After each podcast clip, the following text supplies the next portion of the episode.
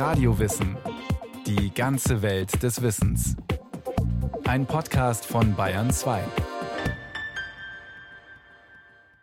Der Skorpion ist ein besonderes Tier und er ruft besondere Gefühle hervor. Er hat sogar ein eigenes Sternzeichen. Für die meisten von uns stehen Spinnentiere ganz allgemein in erster Linie für oh, giftig. Stimmt gar nicht bei vielen Skorpionen. Wir brauchen eine Schwarzlichtlampe, also eine UV-Lampe. Das ist ein bläuliches, dunkles Licht, wo man relativ wenig sieht. Wenn wir mit dieser Lampe nächtens unterwegs sind in Skorpiongebieten und dieser Schein dieser Lampe trifft auf einen Skorpion, dann beginnt der Skorpion zu leuchten. Er beginnt tatsächlich zu fluoreszieren. Das sieht dann so aus, dass wir wirklich einen dunklen Waldboden vor uns haben, wo dann wirklich ein 3-4 cm großer Skorpion hell herausleuchtet. Die im Dunkeln bei UV-Licht leuchten. Faszinierend. Dass Skorpione bei ultraviolettem Licht leuchten, wissen wohl die wenigsten. Schon mal ein Grund, um sich für sie zu interessieren, so wie der Grazer Biologe Christian Komposch. Skorpione zählen zu den erfolgreichsten Tiergruppen und zu den ältesten Landtieren, die auch heute noch existieren. Sie mussten sich in den 450 Millionen Jahren ihrer Präsenz auf der Erde kaum verändern. Das verdanken die lebenden Fossilien ihrem funktionstüchtigen genetischen Bauplan.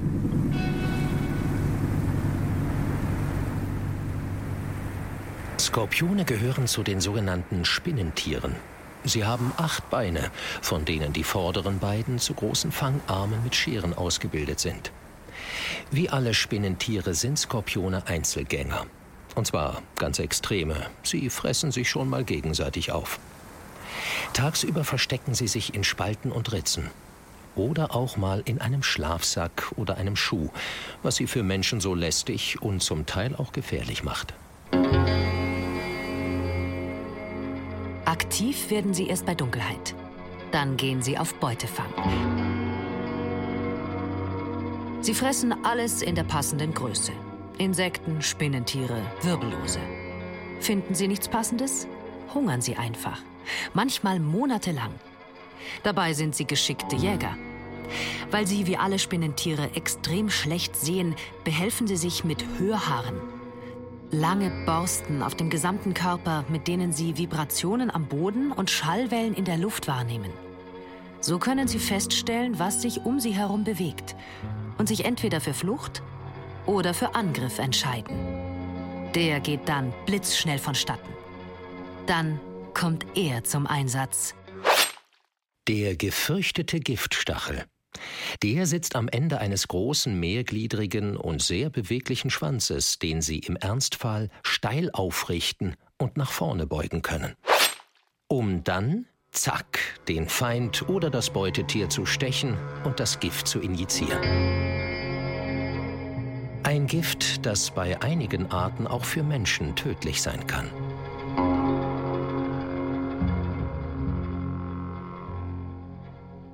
Skorpione gehören zur menschlichen Kulturgeschichte. Wir fürchten und wir bewundern sie. Für ihre Schnelligkeit, ihre Zähigkeit, ihre tödliche Kraft. Und Skorpione begleiten unsere Geschichte von Anfang an. Denn genau da, wo sich die ersten Hochkulturen entwickelt haben, in Mexiko, im Zweistromland, in Ägypten und auch dort, wo das Alte und Neue Testament spielen, da leben viele Skorpionarten. Von Anfang an mussten sich die Menschen also mit den Tieren auseinandersetzen.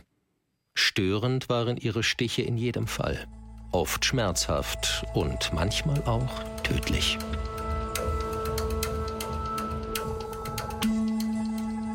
Weltweit gibt es mehr als 2000 Arten. Doch nur etwa ein Dutzend ist für den Menschen wirklich gefährlich. Dickschwanzskorpione zum Beispiel, die in Südeuropa und Nordafrika leben, sind eine echte Bedrohung. Das Gift des großen hellen Androctonus australis, der dazu als sehr aggressiv gilt, ist so stark wie das einer schwarzen Mamba. In Tunesien oder in der Türkei werden jährlich zigtausend Skorpionstiche gemeldet, von denen einige tödlich enden auch weil sie sich in abgelegenen Regionen ohne ausreichende medizinische Versorgung ereignen. Skorpione kommen, außer in den Polargebieten, fast überall zurecht, auch in Regenwäldern, Stadtgebieten oder an Bachufern. Die höchste Artenvielfalt gibt es in den Tropen und Subtropen und hier vor allem in Stein- und Sandwüsten. Ihr nördlichstes Verbreitungsgebiet in Europa ist Österreich. Hier leben drei harmlose, wenige Zentimeter große, dunkel gefärbte Arten. Der Euscorpius germanus, der Carpathicus und der Italicus. Kein Grund zur Sorge, meint der Biologe Christian Komposch. Diese Furcht ist in den meisten Fällen nicht begründet. Das ist etwas, was unser Hirn sich zusammenzimmert. Diese Tiere setzen ihr Gift sowieso nur in, in wirklich in, in Ausnahmesituationen, in Härtefällen ein, weil dieses Gift ist, ist äh, sehr, sehr aufwendig für das Tier zu produzieren. Und man muss sie wirklich schon sehr, sehr lange ärgern und quetschen, bis sie wirklich bereit sind, da irgendwo jemanden zu stechen einmal. Der Euscorpius germanus lebt trotz des Zusatzes Germanus nicht in Deutschland. Christian Komposch weiß, warum Österreich heimische Arten hat, aber das Nachbarland Deutschland nicht. Wir haben sonst viele, viele schöne Spinnentiere in Süddeutschland, aber keine Skorpione mehr.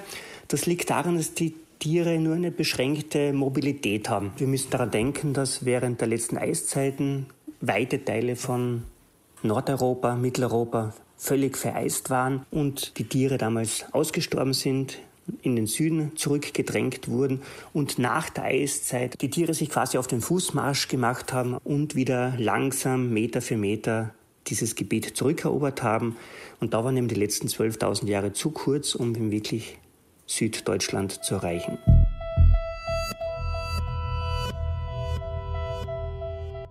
Irgendwann wird es also vielleicht auch wieder in Bayern Skorpione geben, wenn sie den Weg über die Alpen schaffen und der Mensch es zulässt.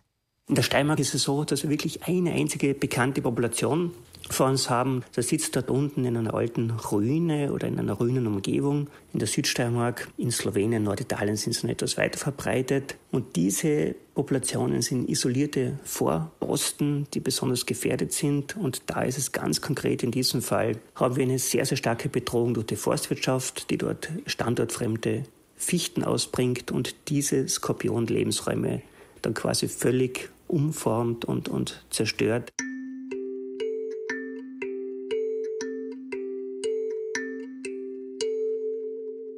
Wie viele Skorpione in Österreich leben und wo, das weiß niemand. Sie sind eben sehr unauffällig, verstecken sich, kommen nur nachts heraus. So hat der Biologe Martin Scheuch 2016 in seiner Heimatstadt Krems, nur 70 Kilometer von Wien entfernt, Skorpione entdeckt und sie erstmal Kremser Skorpion genannt. Es ist das nördlichste Vorkommen überhaupt, das Scheuch jetzt mit einer Gruppe von Schülern erforscht. Ihr Lebensraum ist denkbar klein.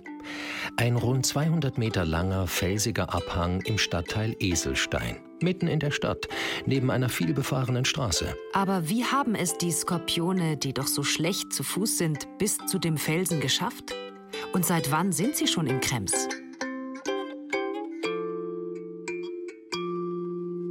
Vermutlich wurden sie vor Jahrhunderten von den Menschen eingeschleppt. Wenn wir zurückblicken ins Mittelalter, dann sind ganz, ganz spannende Dinge passiert mit den Skorpionen. Und zwar hat man dieses Skorpiongift genützt in der Volksmedizin. Diesem Skorpiongift war eine, eine starke, große Heilwirkung zugeschrieben. Und so gab es keine Apotheke, die nicht dieses Skorpiongift irgendwo in ihrem Repertoire hatte. Das Gift galt als potentes Gegengift für alles Mögliche und wurde immer nach demselben Rezept gewonnen und verarbeitet. Es gab das große und das kleine Skorpionöl. Für das kleine Skorpionöl nahm man 100 lebende Skorpione, für das große 300 lebende Skorpione. Und diese Skorpione wurden dann in zwei Pfund Olivenöl gebeizt. Das heißt, diese lebenden Tiere wurden in dem Öl erstickt. Dann gab man einige weitere Kräuter dazu. Das Ganze wurde dort mehrere Wochen drinnen gelassen und dann war dieses Skorpionöl fertiggestellt.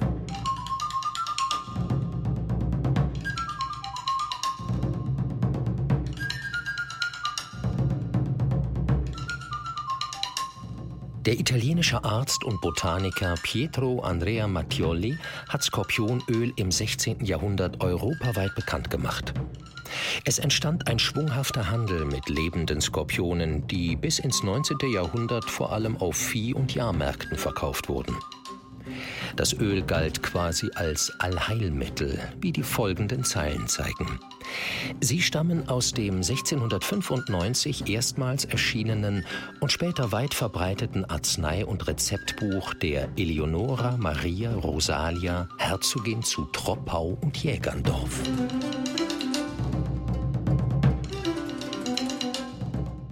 Erstlich bricht es und zertreibt den Stein aus den Lenden, wenn man die Hift und das Ort zwischen Sitz und Natur schmiert, treibt ihn aus der Blatter. Wann einem wünniger Hund, ein Natter, Spinnerin oder Skorpion selber beißt oder heckt, schmiere alle dritte Stund einmal die Puls, Herzgrübel und den Schaden. Letztlich dienet dieses Öl für alle Franzosenschäden. Nicht nur die Syphilis, die damals noch Franzosenkrankheit genannt wurde, sollte das Skorpionöl heilen. Es war auch lange als Zutat des Wunderbalsam begehrt, der zum Beispiel gegen die Pest helfen sollte. Dieser Balsamum magicum enthielt neben anderen Zutaten auch Armsünderfett, also das Fett von hingerichteten Menschen. Die Vorstellung, dass Skorpione nicht nur eine Gefahr sind, sondern dass sie dem Menschen auch nützen können, ist uralt. Gift als Gegengift findet in vielen medizinischen Behandlungsmethoden bis heute Anwendung. In der traditionellen chinesischen Medizin, in der Volksheilkunde, in der Homöopathie. Doch auch in unserer westlichen allopathischen Medizin wird seit einiger Zeit erforscht, ob Skorpiongift zum Beispiel bei Krebs helfen kann.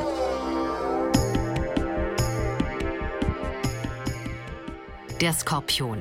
Gefahr und Schutz. Diese Dualität zwischen Bedrohung und Nutzen prägte auch das Bild des Skorpions in den Hochkulturen des alten Orients. Sie haben sich in Mesopotamien entwickelt, im Gebiet des heutigen Irak und Iran, in der Türkei, Israel, Palästina und Syrien. Und auch das Sternbild Skorpion kannten die Menschen damals. Es war Teil des mesopotamischen Bauernkalenders. Wenn es am Horizont auftauchte, und das war im Herbst, begannen die Bauern zu pflügen und zu säen. Denn klimatisch bedingt war die fruchtbare Jahreszeit der Winter. Der Amerikaner Christian Hess vom Institut für Altorientalistik an der Freien Universität Berlin hat Keilschrifttexte auf alten Tontafeln entziffert. Seine Quellen stammen von 3000 vor Christus bis zur Zeitenwende und auch sie belegen, das Tier war seit jeher einerseits Todbringer, andererseits Beschützer und hatte dabei große Macht. Erstens nimmt man das Tier als Gefahr wahr. Äh, ist es ein Tier der Steppe, das nicht in die Stadt gehört, das man im Haus haben will? Das heißt, die Beschwörung ist meistens darauf erzielt, den Skorpion seinen richtigen Platz in der Umwelt zuzuweisen. Mithilfe magischer Beschwörungen sollten die Tiere aus der direkten Nähe der Menschen vertrieben werden. Und zwar zusammen mit anderen Tieren wie Schlangen, wie Hyänen, Löwen, andere giftige Insekten. Zum Beispiel wird in einer Beschwörung dann direkt der Skorpion angesprochen. Du Böser in der Steppe, du Böser in der Wüste, du bäumst dich auf wie ein Stier. Und dann wird nach und nach beschrieben, welche Amulette zum Beispiel man benutzen könnte, um sich vor dem Skorpionstich zu schützen. Jetzt in dem Beispiel endet es, dass man explizit sagt, diese Zauberformel sollst du dreimal aussprechen. Stückchen, einmal über den linken und einmal über den rechten Schuh und dann kannst du unbehelligt durch die Straßen laufen. Andererseits schrieb man seit jeher dem Tier Kräfte zu, die man sich zunutze machen wollte. Es wird dann positiv auch umgedeutet als jemand, der die Menschen auch beschützen kann. Der Skorpion ist zum Beispiel ein Symbol für Fruchtbarkeit, für Liebe, was man normalerweise dadurch erklärt durch dieses Brutverhalten der Skorpione, dass zum Beispiel eine Mutter Skorpionin ihre Kinder erstmal auf dem Rücken trägt und somit auch die eigenen Kinder schützt.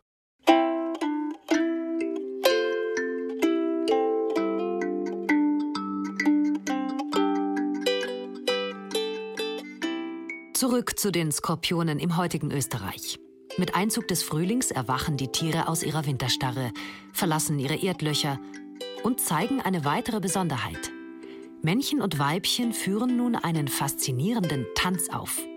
Christian Komposch konnte sie dabei beobachten. Das Männchen packt das Weibchen mit den großen Scheren, dann rennen sie vor und zurück und sie stechen sich auch noch gegenseitig. Das heißt, das Skorpiongift wird auch eingesetzt als zusätzlicher Stimulator und als Reiz für die Fortpflanzung. Dann bald darauf kommt es zur Entwicklung der Eier im weiblichen Tier. Die Tiere sind lebend, gebärend, 10 bis 40 Stück. Und diese Jungtiere, das sind winzig kleine, weiße Tierchen, die steigen dann auf den Rücken des Muttertiers hinauf und lassen sich dann von diesem Muttertier mit herumtragen, sind dort geschützt eine Zeit lang und gehen es dann noch irgendwo zwei, drei Wochen ihre eigenen Wege und müssen selber dann versuchen, Beute zu machen. Fürsorge und Brutpflege kennt man von Säugetieren. Bei Gliederfüßern erwartet man sie nicht. Auch die alten Ägypter hat die Fürsorglichkeit der Skorpione beeindruckt. Ähnlich wie in Mesopotamien galt der Skorpion auch bei ihnen als Sinnbild weiblicher Fürsorge und Stärke. Alle vier in Ägypten üblichen Bezeichnungen für Skorpion sind weiblich. Alle Gottheiten, die mit dem Skorpion verbunden wurden, sind Göttinnen. Friedhelm Hoffmann ist Leiter des Instituts für Ägyptologie und Koptologie an der LMU München. Er bestätigt die doppelte und so gegensätzliche Bedeutung des Skorpions auch im alten Ägypten. Der Wissenschaftler kennt Sprüche, in denen man entweder das Gift direkt angesprochen hat, es möge doch verschwinden aus dem Körper des Patienten, oder indem man halt Gottheiten um Hilfe anrief. Äh, die Göttin Isis ist die Zauberreiche schlechthin. Und weil sie gewissermaßen als Oberzauberin, könnte man etwas flapsig sagen, die Zaubermacht über diese Tiere hat. Es gibt sogar einen Text, wo ähm, Isis selbst von Skorpionen begleitet wird. Und diese wie ihre Diener für sich einsetzt. So herrscht die Göttin Isis über die Skorpione. Ein Zeichen schier unendlicher Macht. Und weil sie ihrerseits als Mutter des Horusknaben in der Lage war, zu helfen, auch gegen Skorpione. Und das übertrug man dann auf den menschlichen Patienten. Bei Isis ist es definitiv so, sie ist eine mütterliche Göttin. Doch Isis ist nicht die einzige Göttin, der ein Skorpion zugeordnet ist. Die Göttin Selkis trägt das Tier zum Beispiel auf dem Kopf, allerdings in einer harmlosen Variante. Es gibt tatsächlich diesen Skorpion, der dann ohne Schwanz ist, wohl aber mit Armen allerdings, gerade auch als Hieroglyphe für diese Skorpiongöttin Selkis. Äh, die eine der Schutzgöttinnen für die einbalsamierten Eingeweide war. Man mag vermuten, dass diese Art von Transformation, also Stachelschwanz weg und die Scheren durch menschliche Arme ersetzt, letztlich so eine Art magischen Hintergrund hat. Man wollte das gefährliche Tier ja nicht in all seiner Gefährlichkeit zeigen und darstellen. Denn Hieroglyphen sind immer potenziell lebendige Wesen, die aus den Inschriften heraussteigen könnten und dann vielleicht Schaden anrichten könnten. Der Tierkreis in der ägyptischen Astronomie spielt vor allem eine Rolle äh, in Weissagungen, also in, in der Stellung von Horoskopen. Sonne im Skorpion, Mond in, weiß ich nicht, da und da. Und da hat man dann versucht, für eine einzelne Person halt die Zukunft auszusagen. Etwa 50 solcher Horoskope, Texte auf Tonscherben, sind erhalten aus dem ersten Jahrhundert vor Christus bis zum Ende des zweiten Jahrhunderts nach Christus. Allerdings gibt es keine Aussagen über die Zukunft der betreffenden Person. Die wirkliche astrologische Bedeutung des Skorpions im alten Ägypten ist uns also nicht bekannt. Zeitgleich blühte die Astrologie bei den Griechen und den Römern wie das berühmte Horoskop für König Hadrian zeigt. In der Schrift des Sem, einem jüdischen Text aus römisch-hellenistischer Zeit, der wenige Jahre nach Christi Geburt verfasst wurde, symbolisiert das Sternzeichen Skorpion generell Erneuerung und Wandlungsprozess, aber auch Krankheit und Tod. In der sogenannten Astromedizin, die in Europa von der Antike bis ins 18. Jahrhundert Einfluss hatte, ist der Skorpion dem Unterleib, den Ausscheidungs- und Sexualorganen zugeordnet. Astrologische Konstellationen galten hier als wesentlich für die Entstehung von Krankheiten, waren aber auch für Behandlungen wie zum Beispiel den Aderlass wichtig. Naturgesetze und ihre kulturelle Deutung. Am Himmel verkündete der Skorpion den richtigen Moment, wies die Wege des Schicksals, hatte Einfluss auf die Gesundheit.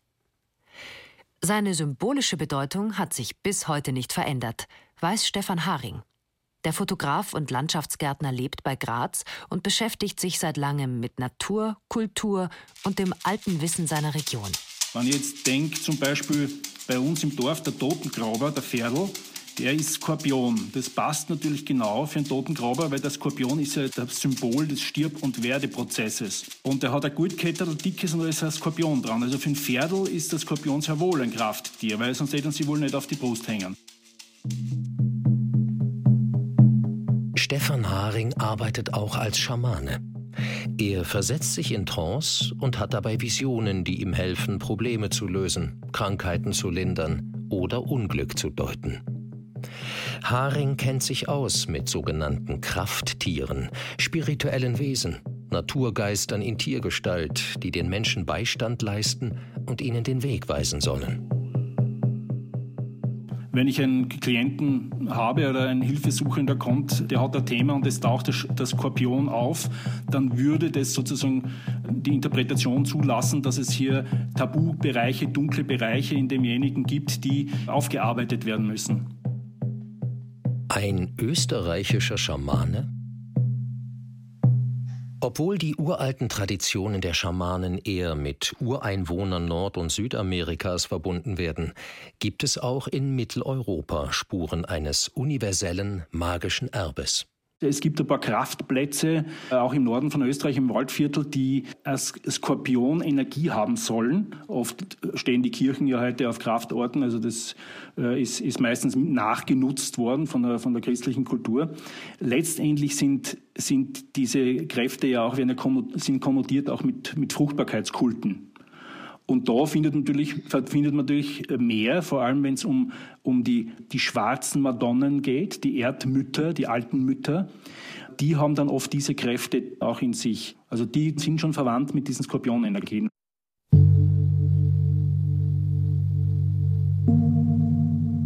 Der Skorpion zeigt uns, wie wir unsere Umwelt deuten und mit ihr umgehen. Vor 5000 Jahren genauso wie heute. Als uraltes Symboltier steht er für weibliche Kraft und Fruchtbarkeit, für Erneuerung, aber auch für Tod. Heute interessiert sich die moderne Wissenschaft für ihn. Er steht für Artenvielfalt, ist eine zoologische Rarität und hilft vielleicht in naher Zukunft bei der Entwicklung neuer Medikamente zur Behandlung von Krankheiten.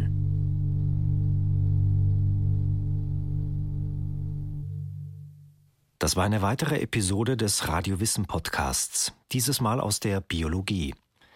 Brigitte Kramer berichtete aus der faszinierenden Welt der Skorpione. Regie führte Susi Weichselbaumer. In der Technik war Helge Schwarz. Es sprachen Berenike Beschle, Katja Schild und Herbert Schäfer. Redaktion Bernhard Kastner.